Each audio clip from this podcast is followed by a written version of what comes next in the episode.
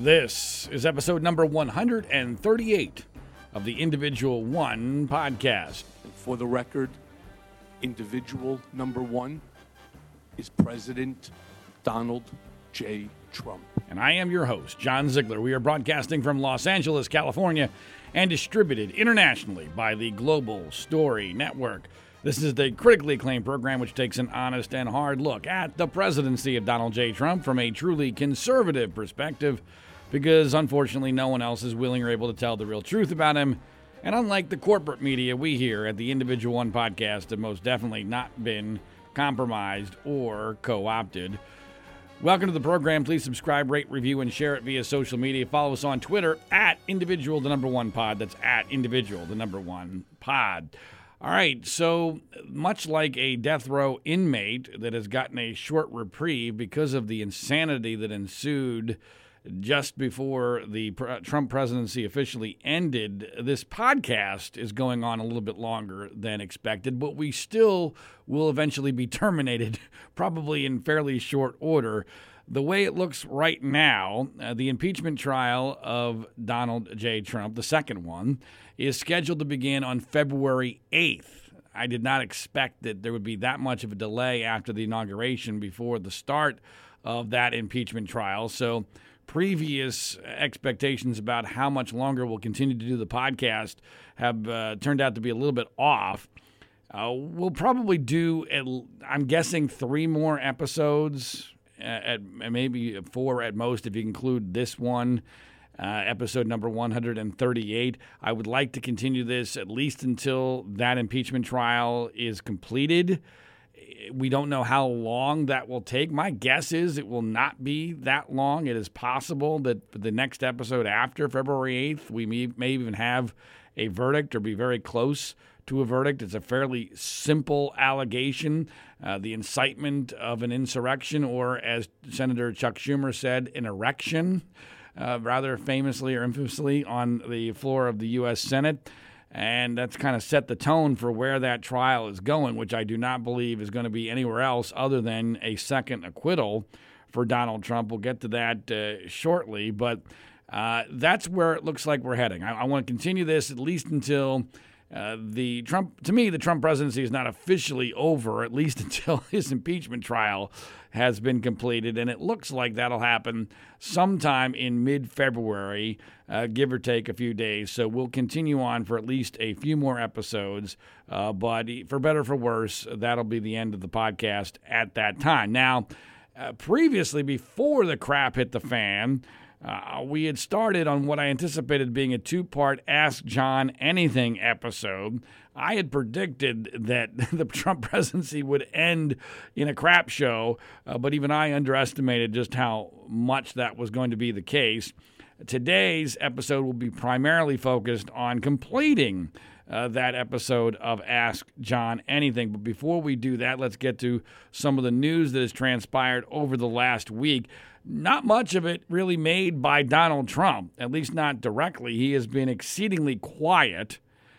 Mostly, I'm guessing, because he doesn't have a Twitter feed. I mean, if he had a Twitter feed, we'd probably be hearing from Donald Trump constantly. Correct. But because his Twitter feed has been terminated, at least uh, temporarily, I'm still, by the way, I'm not as convinced as I was previously that he's going to be reinstated to Twitter, but I, I think eventually he will get his Twitter uh, account back, which I think is a very, very, very bad thing uh, for the Republican Party and probably for the country. Probably good for Twitter, which is why it will likely happen eventually, but it has not happened yet. There's no Im- imminent sign that it will. In fact, more Trump sycophants are being knocked off Twitter almost on a daily basis.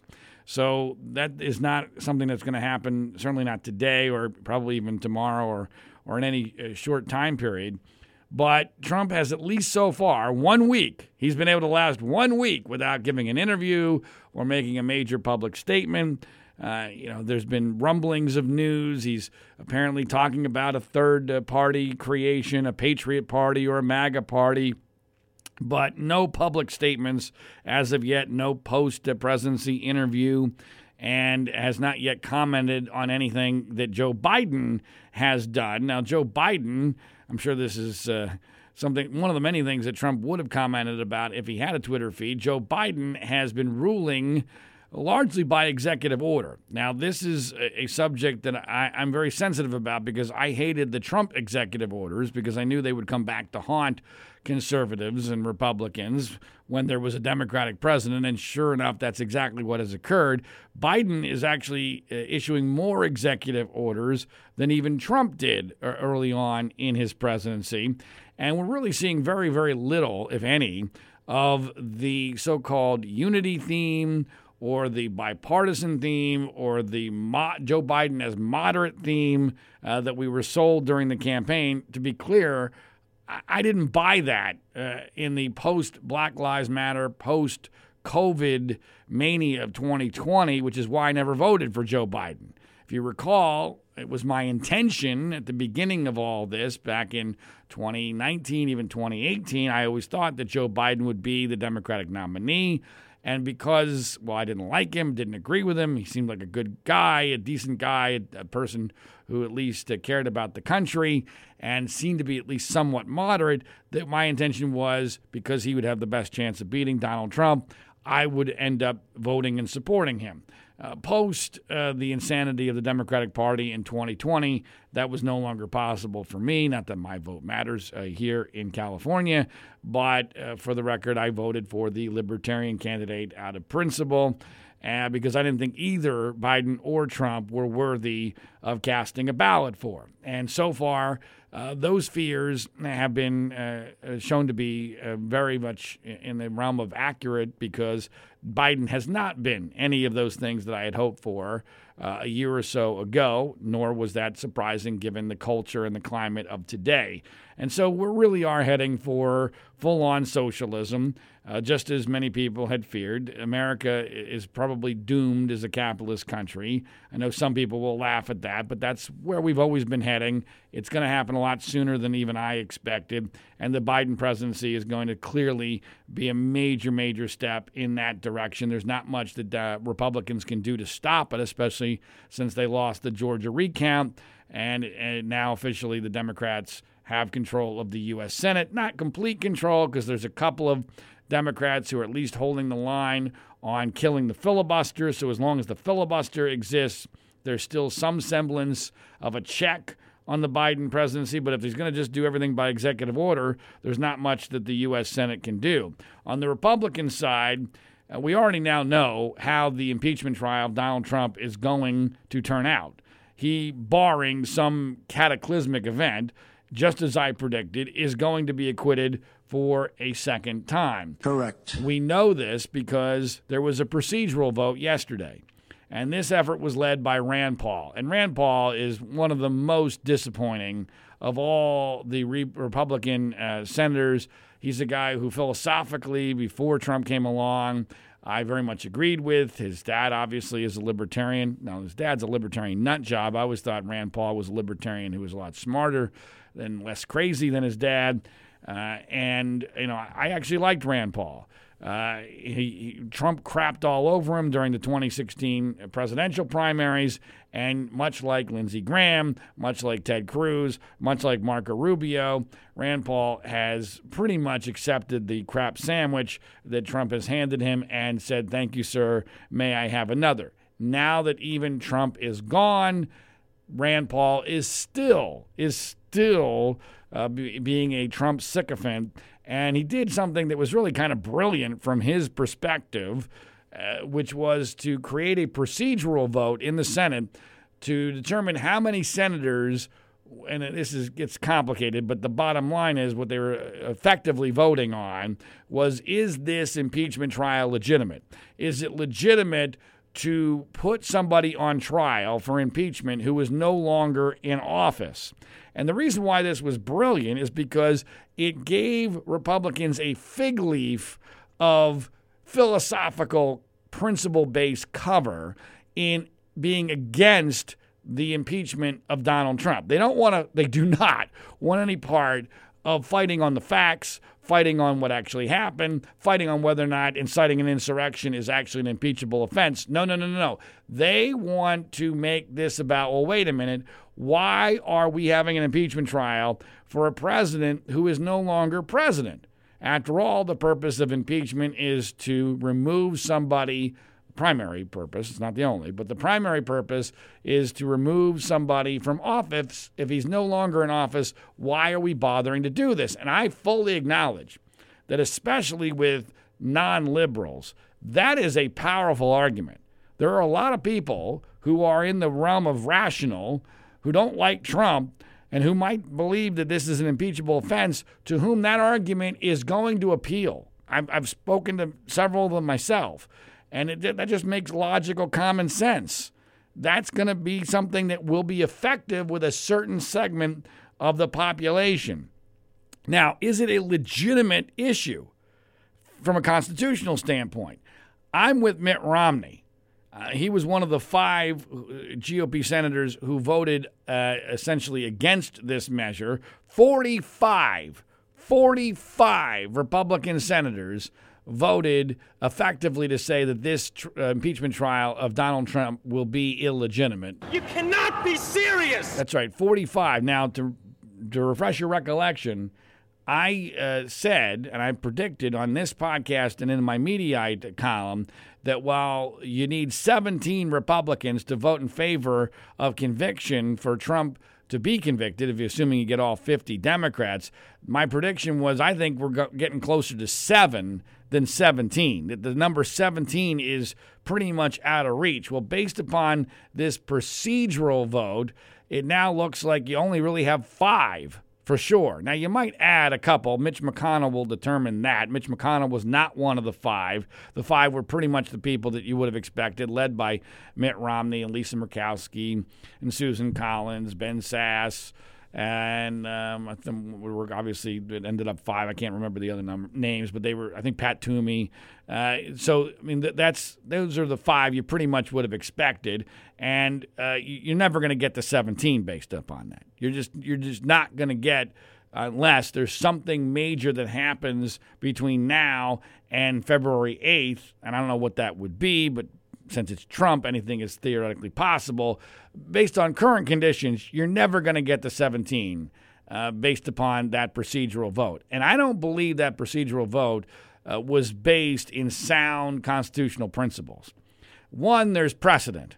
And Mitt Romney has talked about this publicly. There is precedent for an impeachment trial of someone who has already been removed from office. Not a president, but it was an impeachment trial. In fact, I believe there have been multiple, but at least one that's been very well documented where there was a Senate impeachment trial for someone who, who had already left office. Now, interestingly, Chief Justice John Roberts is not going to preside over the impeachment trial as part of this precedent. Instead, it will be proceeded over uh, by Patrick Leahy, who's a Democrat in the Senate. I think that's interesting. And also, by the way, it sends kind of the message that this isn't a real impeachment trial. I don't think that helps at all uh, from a symbolism and a perception perspective. But as far as this constitutional principle is concerned, here's why I'm against it. And I think any conservative ought to be against it. Frankly, I think any rational American ought to be against this idea that you cannot put a former president uh, on trial for impeachment after they've left office. Because think about this logistically. Think about what this actually means in real life. In real life, this means that once a president no longer, uh, let's say he's passed an election, or if he's in the last month or two of his term or her term, they can literally do anything they want. Anything they want. And there is nothing we can do about it. They already have unlimited pardon power, which I disagree with. I, I actually now believe that we should limit the pardon power. Uh, I think it frankly should end. Once you are a lame duck, once there is an election, uh, from the election period to the time period where you leave office, even if you're not up for reelection, I personally think that uh, that pardon power should be at least somewhat limited, if not taken away. But now, under this precedent, If, if we're really going to believe that you're not allowed to be put on trial for impeachment after you leave office, that's a freebie for at least the last two months of your term because it's not logistically possible to get an impeachment trial, an impeachment done in the House, and an impeachment trial in the Senate in that time period. So, what you're effectively saying is to any future president, knock yourself out. Knock yourself out. Do whatever you want. You, you already have uh, immunity from almost all prosecution. And you can you know can pardon anybody you want, and we cannot even have an impeachment trial against you because you know what uh, you've left office, and therefore uh, impeachment has no meaning. That is wrong. And I am very confident that if a Democratic president was in the exact same situation, those 45 Republican senators would have come to a very, very different conclusion on this procedural vote. Correct. But that's where we are. And the biggest, the biggest takeaway from this is there is now no indication at all that the Republican Party is really, truly willing and able to move on from Donald Trump. I mean, here's a guy who has no power. He's out of office. His approval ratings are in the toilet, uh, except for the very base of the Republican Party. And only 10 Republicans in the House voted to impeach him, and only five uh, appear to be right now open in the Senate to voting to convict him in that impeachment trial, and that's it's just unbelievable. It's just flat out ridiculous. It, it's it's sad, it's pathetic, and really it is, in my view, the death knell of the Republican Party because this was that already happened uh, many times previous to this, but any faint hope, any heartbeat that was still in existence is pretty much going to end here because barring Trump from future holding of office is the last chance. It's not just the last chance to show the public we're done. We're washing our hands of this asshole. It's the last chance to prevent this disaster from happening again because it will happen again. It's going to happen again. If he is not barred from holding future office, then the path is wide open, assuming he has good health and he has the desire to do so. Now, I think his Twitter feed is an important factor here. It's a lot easier if he if he has his Twitter account, but even without his Twitter account, if he's able to run for future office and he has the resources, we don't know. I mean, his business empire is in shambles, but if he has the desire and the health, the Republican Party is still his at least through 2024, and he could very, very easily be the Republican presidential nominee. And if that happens, Democrats win in a wipeout in 2024, and the Republican Party uh, is in even more disarray than it currently is. So this we'll continue to talk about this topic as we go on in the next final couple of weeks of the podcast. Obviously, as the impeachment trial actually uh, transpired,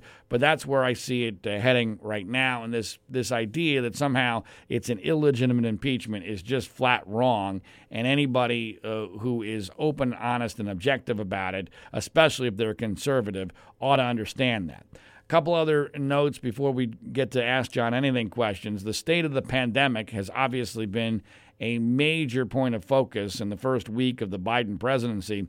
I have um, said many times on this podcast that once Joe Biden was president, that there was a hope.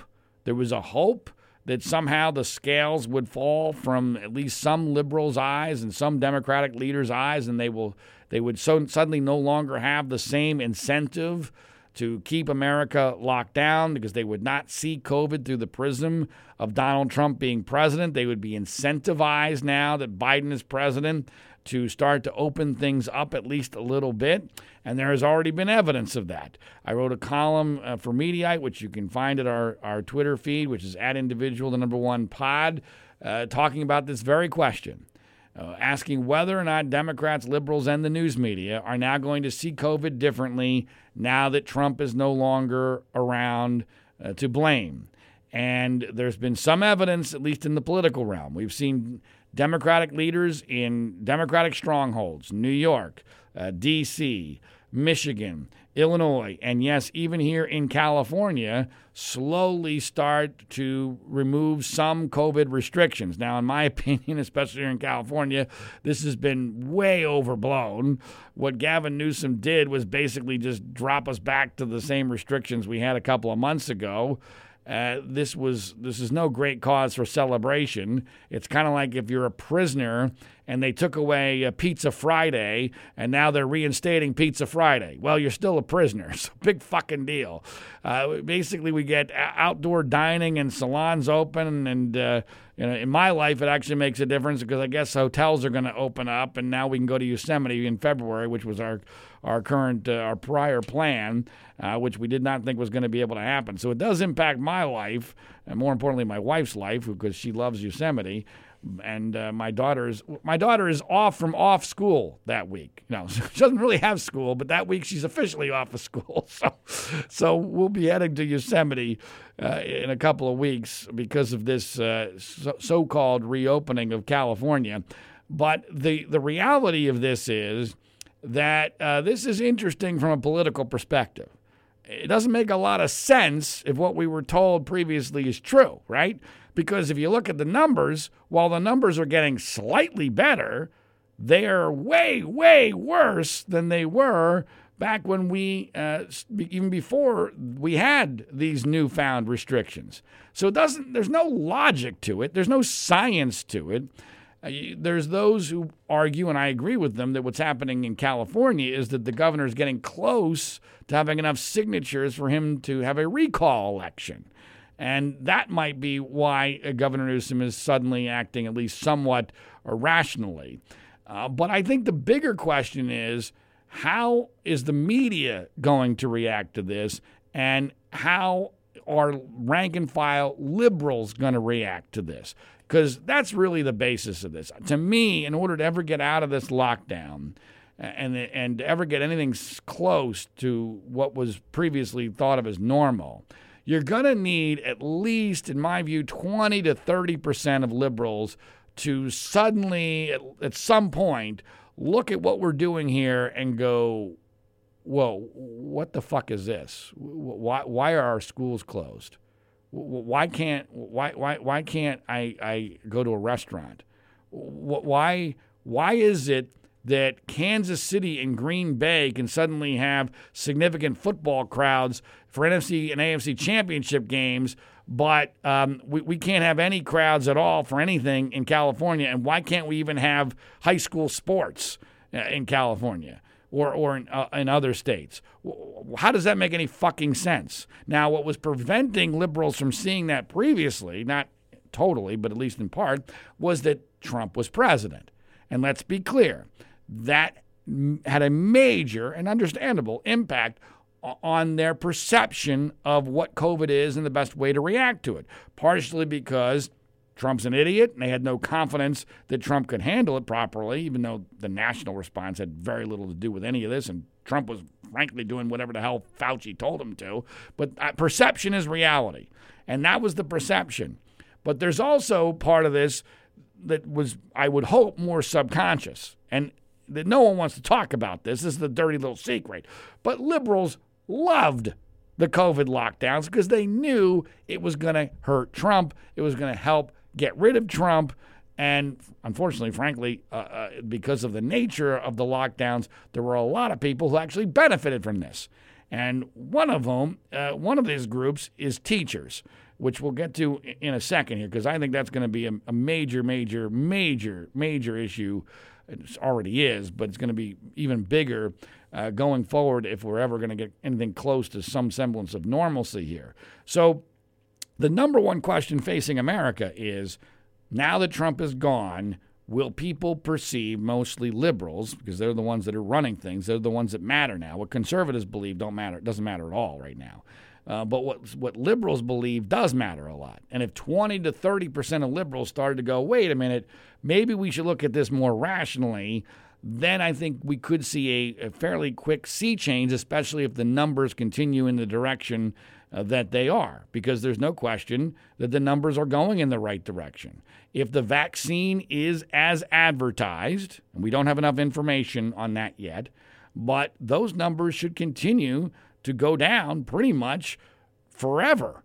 I mean, if, if more and more people are getting vaccinated and the vaccination actually works at 95% efficacy, if that really is the case, then basic logic will tell you, and even some in the Biden administration, I mean, Biden actually used the term herd immunity. How can you believe that? Can you believe that? Joe Biden, President Biden now says, well, we might hit herd immunity by summertime. You cannot be serious! Wait a minute, I was told that the people in favor of herd immunity wanted grandma to die. How did that happen? How, how the hell did that change all of a sudden? Wow, one week. One week into the presidency, we're already talking about, oh, you know what? Uh, we might hit herd immunity fairly soon. But the, the reality is, uh, I think Biden, Biden's talking out of both sides of his mouth. He's trying to reduce expectations by saying, you know, the worst is yet to come, and the the Trump people left things in such disarray. I, I love that one, by the way.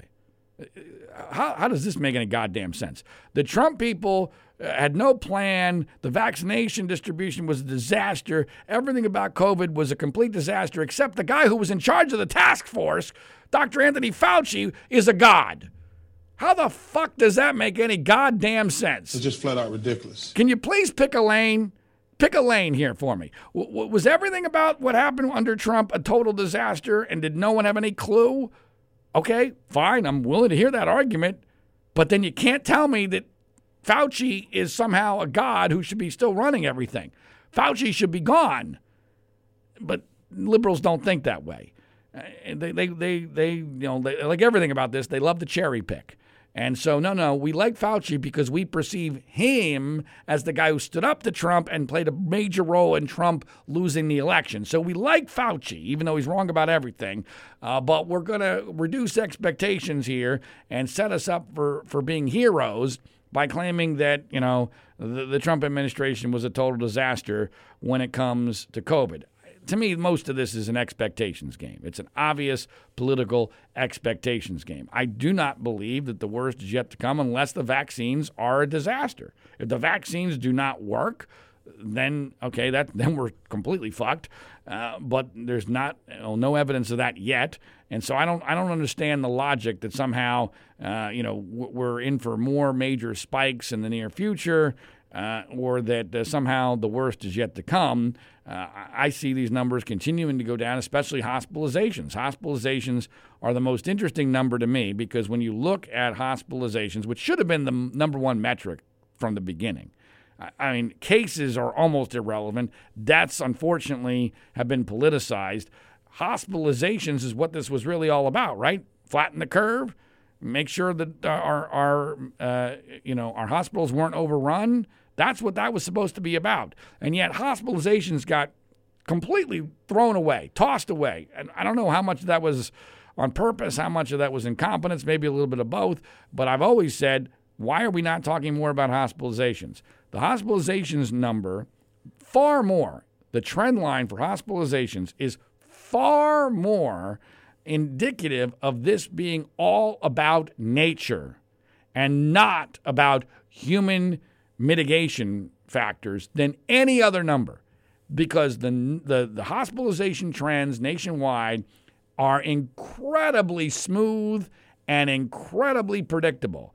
They go up, they peak, and then they go down quickly. In the summertime, it went back up. I happen to believe that was partially because of the BML protest riots, partially because of massive increase in testing. Uh, and therefore, because everyone was being tested when they entered a hospital, you got a lot of people who may not really have had COVID or may have been false positives or had asymptomatic cases of COVID. Uh, so I'm not sure that the, the summer uh, hospitalization surge was the same thing as what happened in the spring, but in the late fall and winter, it, it skyrocketed, making the, the summer and, and spring look like it was nothing. But now in very, very, very much the same pattern as what happened in the spring and the summer, it's now falling. And it's falling very consistently and, and uh, at quite a good pace. So, so I, I expect that to continue. I don't understand why it wouldn't, given the increase in the prevalence of the vaccines. Now, I have predicted for a very long time that the mask situation with regard to the Biden administration was going to be pure politics and have nothing to do at all with science. Joe Biden has said we're going to do 100 days of masking. He signed an executive order making it law on federal property, which basically is going to be completely irrelevant. Um, but that this was going to be used as a way of one showing the nation how important masking is and how right liberals have been for the last uh, 10 or 11 months or actually less than that because they didn't get on the masking bandwagon until May or June because it became a virtue signal against Trump. But uh, that liberals were right and conservatives they had just worn their damn masks. We wouldn't be in all this trouble. And it would also help create the narrative that this is why the virus finally faded away. And that's how they would get credit by we finally did masking right. Well, you know that they're in- incredibly insecure about uh, how effective masks really are because they've now literally doubled or maybe even tripled down on this. And this is in the realm of stuff that sounds like you're making it up uh, and a few even a few months ago would have been unthinkable, but now is actually quite predictable in the insane world in which we're living. Because now, ladies and gentlemen, we've now learned 10 or 11 months into this that guess what? Wearing just one mask is not enough. No, no, no. See, that's been the real problem. It wasn't that masks didn't work, it's that we aren't using enough masks at one time. And that in reality, you need to wear at least two, maybe even three masks. You cannot be serious! This all, I am, I am being serious. This all began, or at least got uh, real movement, when the New York Times, the New York Times, the woke New York Times, uh, suggested that wearing two masks might be a much better option than wearing just one mask because I guess logic, I know logic is a dangerous thing in this day and age, but I guess that means that so what you're saying then is that one mask doesn't work. So what you're really saying is that for the last uh, eight, nine months since you've been shaming us into wearing a mask, that that doesn't work. It, and, and by the way, you're also saying that these so called experts are completely full of shit. Because let, us go through the timeline of the expertise on masks. Fauci said in March, don't wear them. Uh, that was the universal opinion based upon years of research with viruses and masks.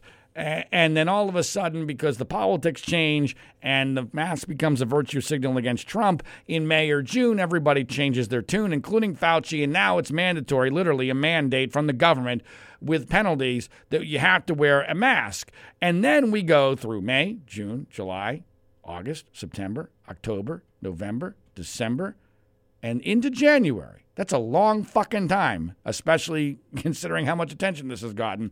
And it's all about wearing a mask. They're telling us to wear a mask. So if these guys were really experts, and let's say somehow that wearing two or three masks really works, which of course I'm sure it doesn't. There's no there's no science or studies that backs that up. But let's pretend that that's the truth. Why didn't they say that back in May or June? Why the fuck didn't they say that in March? And why aren't we asking these questions? So to me, what they're really saying here is, oh, yeah, uh, masks don't work. But now, as the numbers are coming down, we need to come up with something that's going to make it look like we were right about masks. And so if now we start with this narrative of you need to double or triple mask and the numbers can, can continue to keep going down, aha, that will be that will be the reason why the numbers went down because we doubled or tripled masks. Kamala Harris is on board with this. News media at the White House are wearing double masks, by the way, doing so ridiculously. I posted some of those pictures on my Twitter feed. Uh, Fauci, of course, is on board. Fauci is always on board with anything that he thinks the media is going to be in favor of. And, and this is really all about needing to have a reason why they should get credit when the virus finally fades. And to me, this is one of those classic situations where if you're using your brain and you keep your eyes open, the truth comes out. The truth comes out that, oh, what you're telling me is a mask doesn't work. And so what you're telling me is you were wrong. And now we have to go this through this ridiculous procedure of two or three masks, and I can't wait. I cannot wait for the shaming of single maskers to begin. And that really is the essence of what this is all about. It is pure, unadulterated virtue signaling. That's what it is.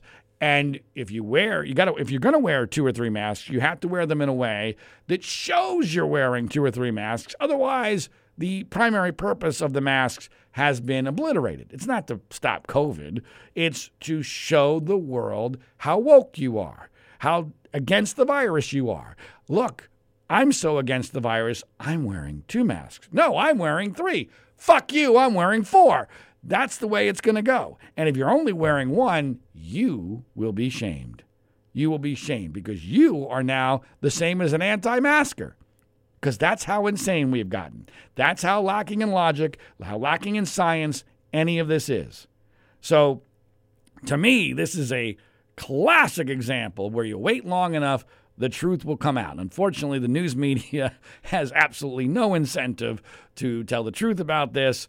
Uh, and uh, you know, they're all on board. And now we're going to start seeing, I'm sure, all the major news media people uh, using their ridiculous masks, uh, double and triple masking.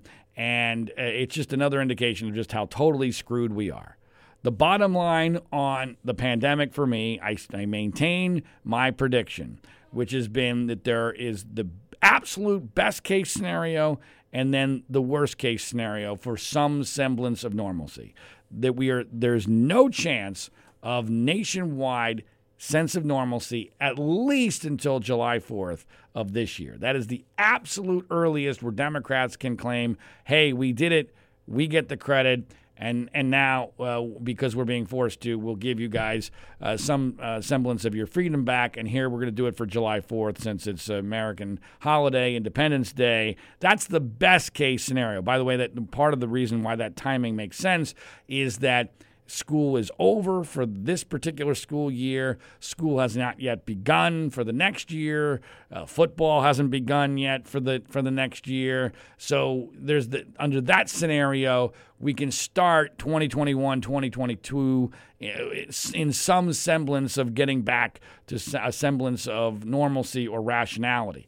That's the best case scenario. The worst case scenario is we don't even do this until the fall of 2022.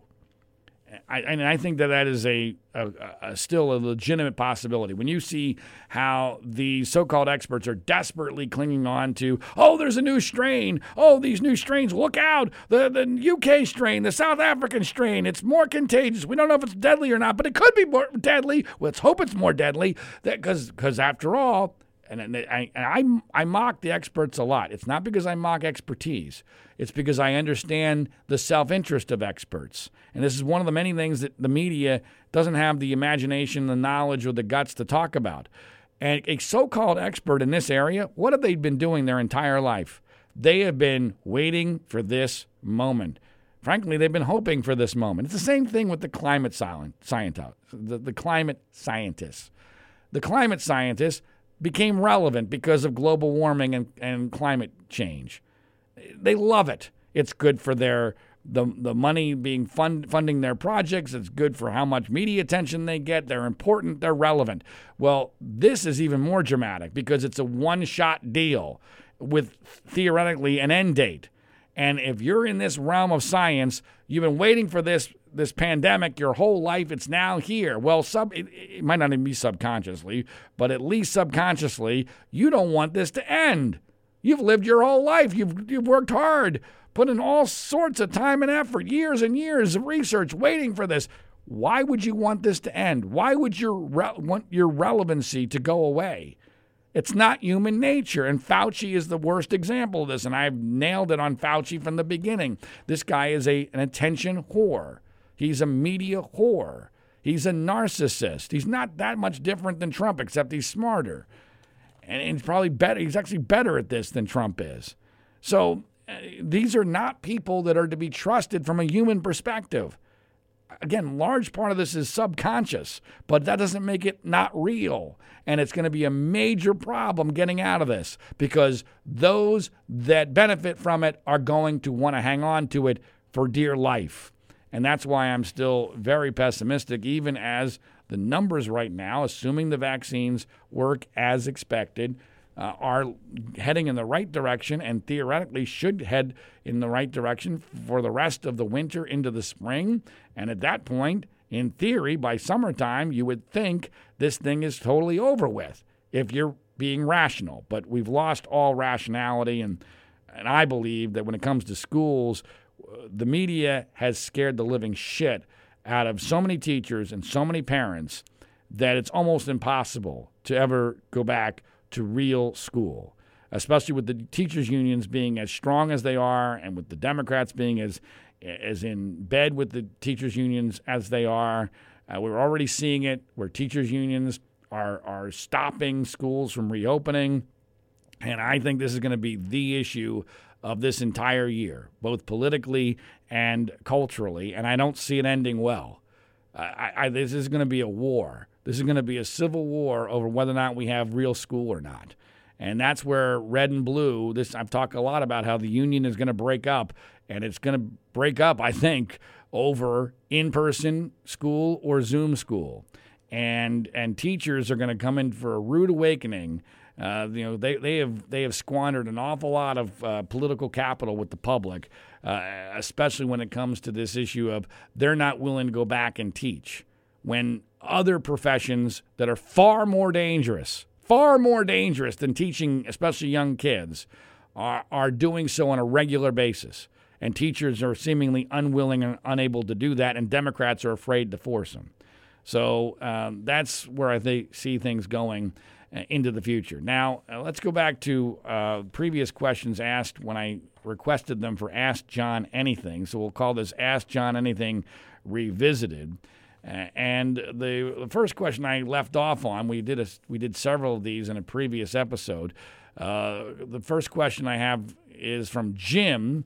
Jim asks, if invited, would you go golfing with Trump? How about with Obama? Well, of course, who would not go uh, golfing with uh, Trump or Obama?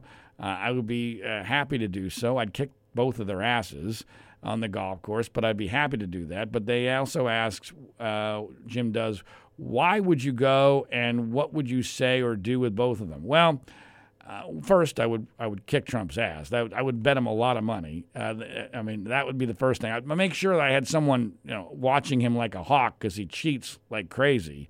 Uh, but uh, you know, and he probably doesn't pay off his bets. But uh, that would be the first primary uh, goal. The second, if there was one thing I could get out of Trump, is I would really love to know whether or not this was all worth it for him. Did he even really want to be president? And if so, why did he want to be president? That's that's that would be the focus of if I had uh, an opportunity with Trump because I, I just I'm of the belief that this was all an accident, that this was all a massive accident, that's that the country and the world is going to be suffering for uh, maybe into perpetuity. As far as Obama is concerned, uh, if there was one thing I wanted to find out from him is is why the hell he allowed Trump uh, to get elected because he I think it's my theory that he was so confident that Trump was going to lose that he did not pull all, all the stops uh, in an effort to, to make sure that that didn't happen. And there was some logic behind that. I think he wanted to make sure that he still had his powder dry in case there was a contested election and and therefore he and, and others that are you know were still respected Republicans, people like Condoleezza Rice or George W. Bush and people like that could come in and say no no no no no Trump lost, uh, but I think they were overconfident. And and I think that that was seen partially by what James Comey did with the ridiculous uh, press conference where he reopened the Hillary Clinton email investigation 10 days before the 2016 election for absolutely no reason. And there's a very strong argument to say that that's why Trump actually won. But I would be happy to play golf with either of them. Uh, chances of that happening, absolutely zero. Uh, Jason asks Did COVID soften your opposition to Trump? I can understand why you think that it did. Uh, it, here's what it did do it absolutely increased my opposition to the Democratic Party in every possible way. And I made it very clear when COVID hit that uh, I was open. I was the only never Trumper who was honest enough uh, to say and make this clear. I was open to Trump showing me something. Uh, in, in fact, at the first protest I spoke at uh, against the lockdowns, I said, I was told there would be balls. Where are the balls? Well, there were never any balls. And Trump is ballless. He pretends to have big balls, but he doesn't have uh, big balls at all. Uh, I'm not going to get into that. And the reality is that exposed him. This whole COVID thing exposed him. He's the one that made Fauci Fauci. He, I mean, he's he's actually a large part of the reason, both in the micro as well as the macro, why all this happened. If he was never president, none of this would have occurred because the politics would have all been very different in the response to COVID. So it wasn't about my uh, opposition to Trump softening, it was my fear of the alternative.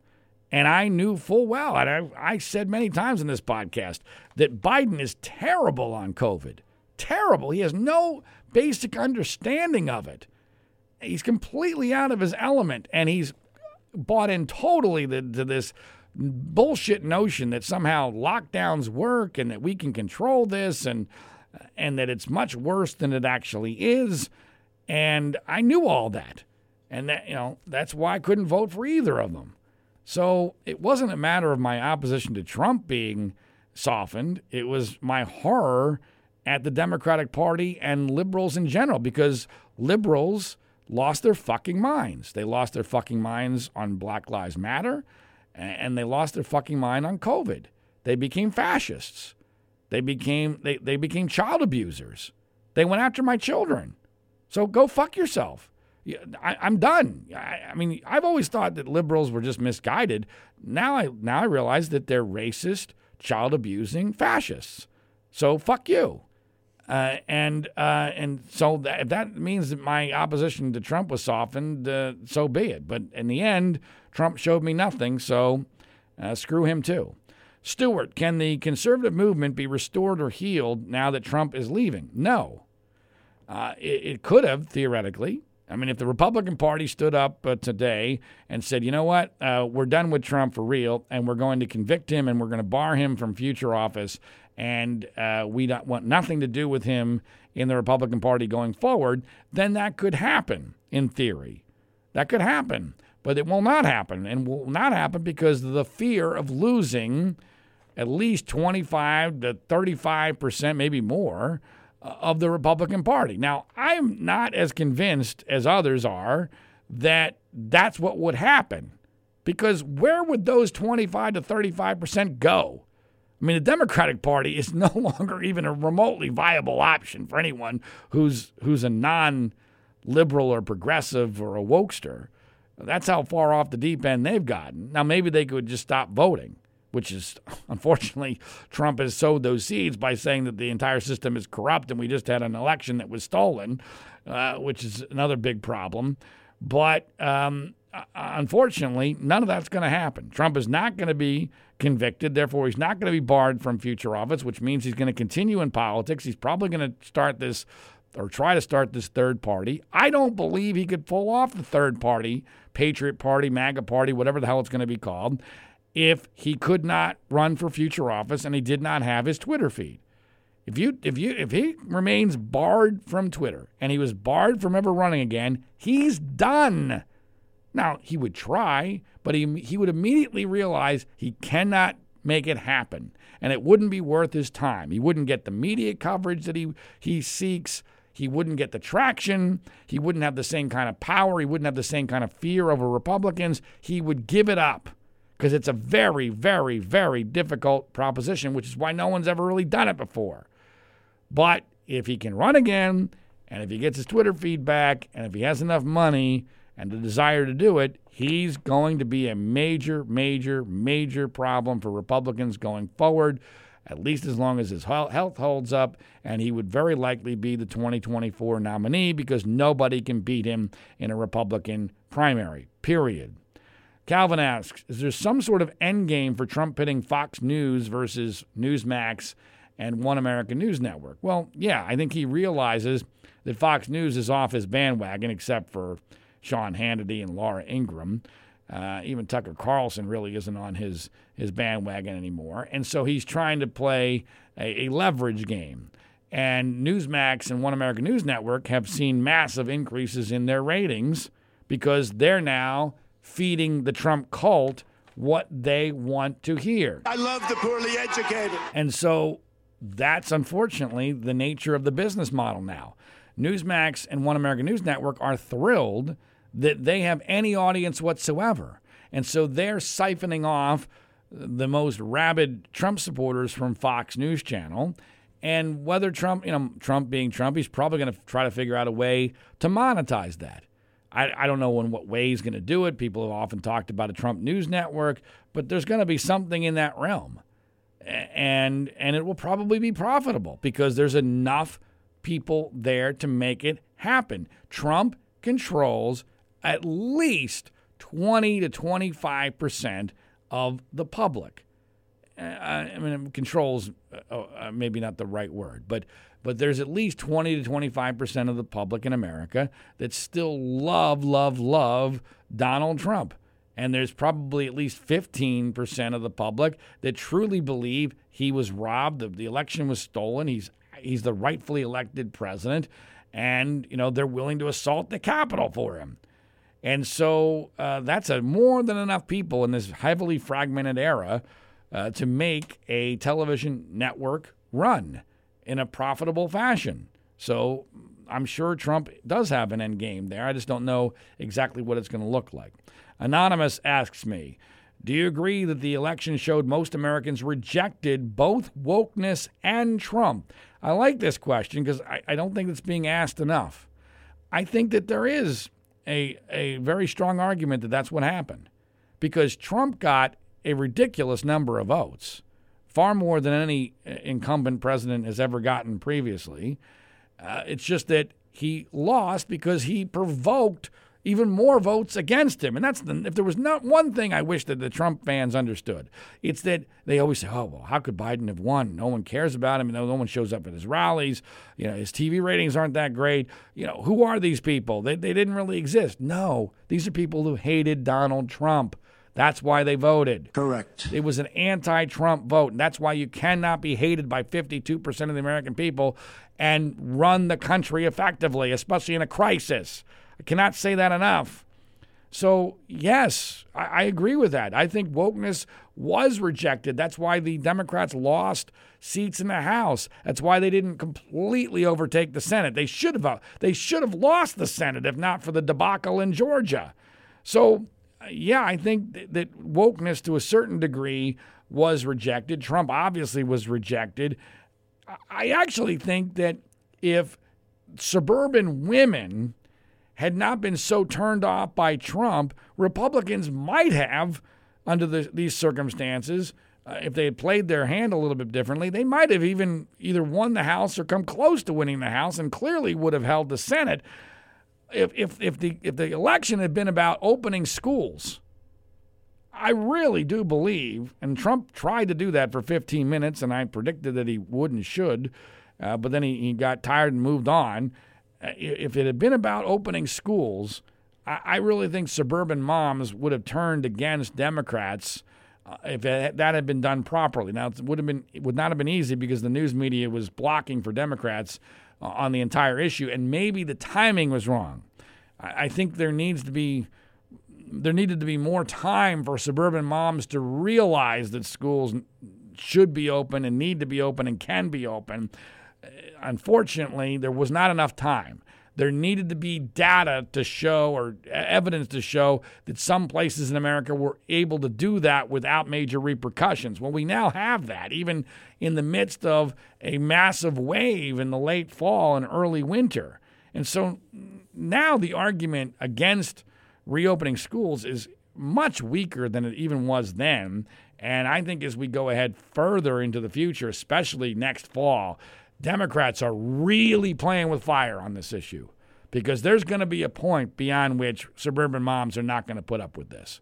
Now, the media is going to be happy to put that fire out for them, but it's going to be really, this is a tough one to do because this is something that there's no ambiguity about. Either your kids are home or at their school, they're at school. The media can't really spin that very well for Democrats. This is not going to be a mystery to people. Even morons are going to be able to figure this one out. And so I think Democrats are in, in trouble in theory, uh, although I'm sure Republicans will blow it on the issue of schools reopening. Uh, CC asks, What is the future of the conservative movement? There is no conservative movement. It's done, it's over, it's dead. I'm sorry to tell you that, um, but it died. Uh, Trump killed it. He killed it more thoroughly than any Democrat ever possibly could have. Uh, he uh, he was able to pull off a coup within the Republican Party. He killed conservatism, and obviously, COVID just destroyed whatever was left of conservatism. Uh, conservatism, if it was still alive, if it was still a, mo- a movement, uh, we would not have had the reaction, the fascist reaction that we did in most of the country uh, to uh, to the COVID pandemic. I mean, there'll be pockets of the country where conservatism might still matter. You know, Florida, South Dakota, you know, places like that. Maybe parts of Texas, parts of Georgia, but from as a national movement, it's done. It's over. Anonymous asks, What will things look like next fall as far as COVID and vaccine requirements? Uh, I don't know about the vaccine requirements. That's an that's an interesting uh, debate that uh, you know it certainly doesn't look good because everything at any any time we could go in the most insane direction and most fascist direction we could, we have so far. So I don't know why that would change. So I can totally see where you know, you have to be vaccinated in order to do certain things, whether it's to travel or to teach in school, or and and know, maybe uh, here in Southern California, Los Angeles has said they they need kids to be vaccinated, which is just unbelievable. It's just flat out ridiculous. Considering the fact not only are they not impacted by COVID by and large, but the, the, the, recommendations aren't even for anyone to get the vaccine under the age of 16. So, how in the world do you force every kid to get vaccinated to go to school? Uh, so, I don't have an answer for that, but I, I do think that, as I've already alluded to, that the major battle here is going to be over do you have in person school to begin next school year in the fall or not? We're, school for this year is done. Uh, and, and, it's done uh, partially for logistical reasons, partially for political reasons. Uh, you know, the the teachers union, as I already said, they don't want it to have happen. Uh, you know, while the numbers are still high, I think that the politics of this changes when in summer, when uh, again, assuming the vaccines work as expected, the numbers go incredibly low. And now we're heading towards a potential third school year to be impacted by this. I think that's going to be very, very, very difficult for liberals to pull off. And that's going to be a massive battle between a, a, huge part of their base, which is the teachers' union, and uh, Democrats who run uh, many of these uh, key states. So uh, I do believe, I do believe that, for instance, football will be close to normal next fall.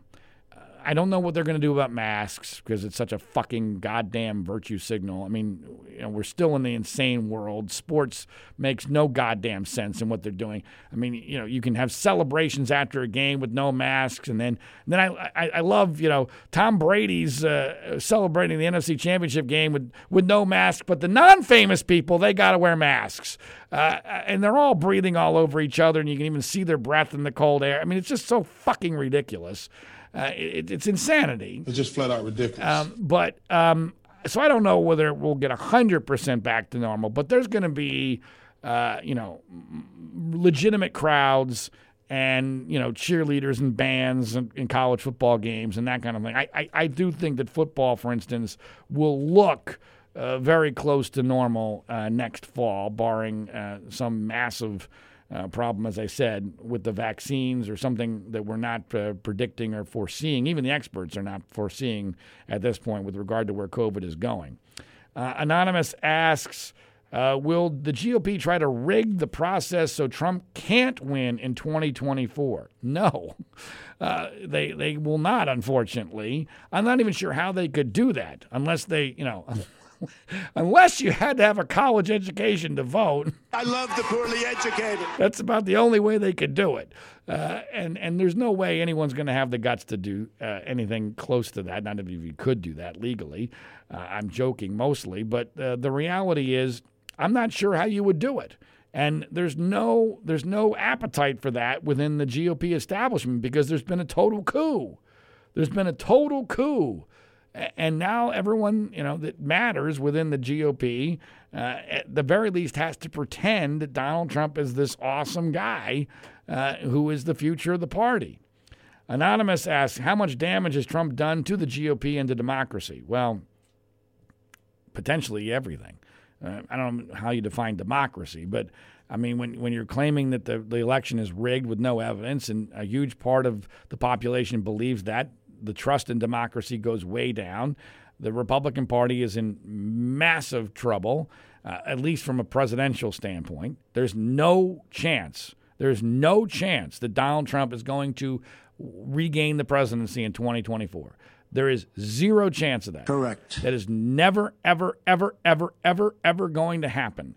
Uh, I, I, mean, the, the, it, is, the, it would boggle the mind the things that would have to occur. And I realize we're living in strange times, but even in strange times, that would be really difficult to to see the circumstances where Trump could somehow be be elected again in 2024.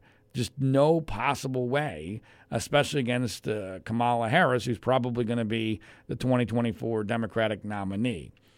Uh, Karen asks, What are your predictions for the 2022 midterms? Well, this really depends on how big of a factor Trump is. If Trump can, you know, under my scenario, if Trump was barred from future office and he wasn't on Twitter, I would actually feel pretty darn good about the 2022 midterms if I was a Republican, especially if you're able to use this issue of the schools. To me, if I was running the Republican Party, everything would be about opening schools because suburban moms are up for grabs. And this is an issue where Democrats are particularly vulnerable because even morons understand that liberals run the schools. There, there's really no ambiguity about that. There's no there's no no way for for Democrats to viably claim, well, no, it's Republicans that are keeping the schools closed because Republicans run the teachers unions. No one believes that. So so this is something that uh, I think is a very very potent issue, and uh, if Democrats don't get on board, uh, there's going to be hell to pay. Unfortunately, I don't have any confidence in Republicans being able to pull that off. I have every confidence that the media will block for Democrats, and I believe that Trump, unfortunately, will still be uh, the brand of the Republican Party. Therefore, I do not believe that Republicans, as of right now, are likely to make the traditional significant gains in a midterm election uh, for a first term in office for a president. Tr- traditionally, a president loses seats in Congress in their first midterm. I'm not sure that's going to happen in 2022. Uh, Canman asks if Dr- Matt Drudge had been on board with Trump, would he have won? Uh, no, uh, Trump is much more of a guy who sees where the future is going and makes sure he is on the right side. Occasionally, he does have influence, especially when it comes to a Republican primary. He may have lost that influence going forward because he jumped off the Trump bandwagon. But I will always believe that Matt Drudge played a major role, major role in how Trump won the 2016 Republican nomination. If he had been pro Trump, uh, during this particular campaign, it probably would have helped a little bit. But Matt Drudge is much better at influencing other media, specifically the conservative media, than he is in influencing voters. And his his reach has diminished quite a bit. I mean, my gosh, Twitter has basically obliterated his monopoly over uh, what he was doing, which was this brilliant idea uh, of basically just creating a web page with all the news links that he liked or found to be important or interesting. And it was a place where everyone got their news. Well, now you can do that on your own Twitter feed, and there's a million different Matt Drudges on Twitter now. So the answer to that question is no. Adam asks, How suspicious are you of these super fast vaccines? Um, I get why people would be concerned about a vaccine that didn't even exist in concept a year ago. Uh, this is unprecedented. We're in uncharted territory. And there are numerous stories in the past of vaccines that had far more research and development put into them, more time put into them to test, where things have really gotten awful. There were all sorts of terrible side effects. People died, kids even died in, in some instances. Uh, and uh, and so I get the hesitancy. My wife is in this category, uh, even though she went. You know, she's interesting because I always use my wife as a focus group, and she's a really good one because she doesn't want our kids to get the vaccine. She's hesitant to get it herself, but she moved heaven and earth to make sure her parents got it. And they have gotten the vaccine, and my, my dad and his wife have gotten the vaccine. So, so I, I'm a pro vaccine person. I just happen, I'm a big believer in the risk reward ratio.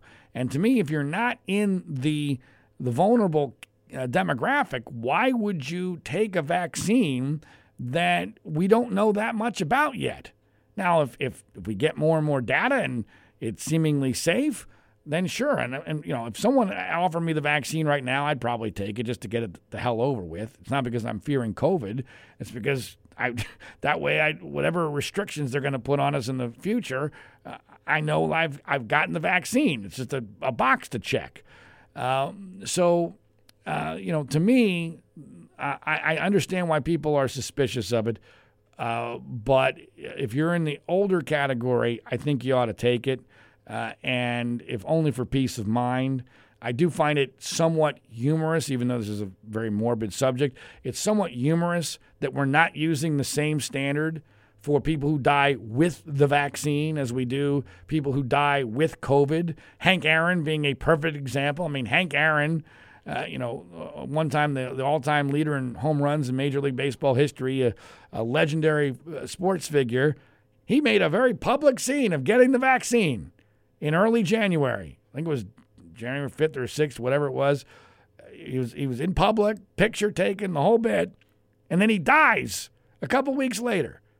Now, do I believe that had anything to do with him getting the vaccine? No, I, I don't have any evidence of that. However, However, if he had if he had been uh, tested positive with COVID and then died two weeks later, he's a COVID death. So consistency, please, people. And, and and I I do believe that that's part of why there there are some jurisdictions that have been hesitant to give old people the vaccine.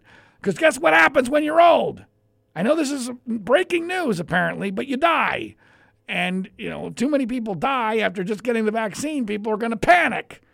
So, uh, you know, and there was another, you know, I, I, I, have no way of knowing what happened here, but I do know that the media would get to the bottom of it if it was COVID. You know, Larry King, uh, another celebrity who just died, he apparently had COVID, went to the hospital. His son gave an interview just a few days before he died saying that he was recovering and that he was planning to get the vaccine, which I didn't make any sense to me, but this is what his son said no one investigated that.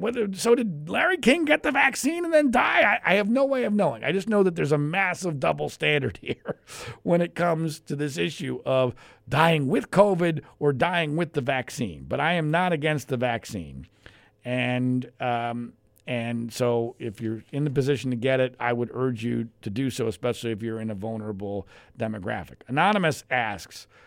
Uh, what's your 2024 prediction regarding Trump? Well, right now, I think Trump will, uh, at the very least, threaten to run again all the way till 2024, basically blocking anybody else from getting any traction. I think that is an absolute, assuming he's in good health.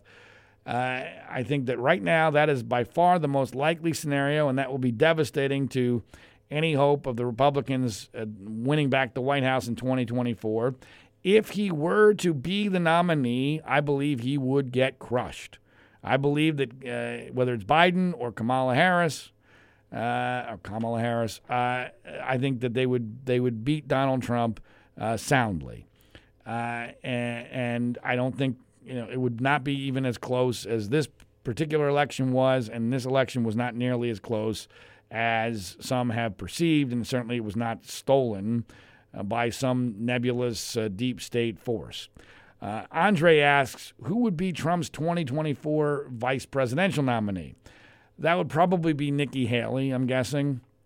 That would be the most logical. It's not going to be Mike Pence. They're not going to do that, especially after Pence didn't didn't steal the election for him on uh, January 6th. Uh, so that's obviously not going to happen. But Nikki Haley, uh, being a woman, uh, would seem to fit that bill. She doesn't have anything else going on. Uh, she's probably going to run for the nomination if Trump does not. Even if Trump does, that would be interesting. She she, would have a shot at least uh, of of making Trump uh, sweat to get that nomination. Um, and she, you know, under certain cir- circumstances, I could see her theoretically beating Trump for the Republican nomination, but it would be it would be very difficult.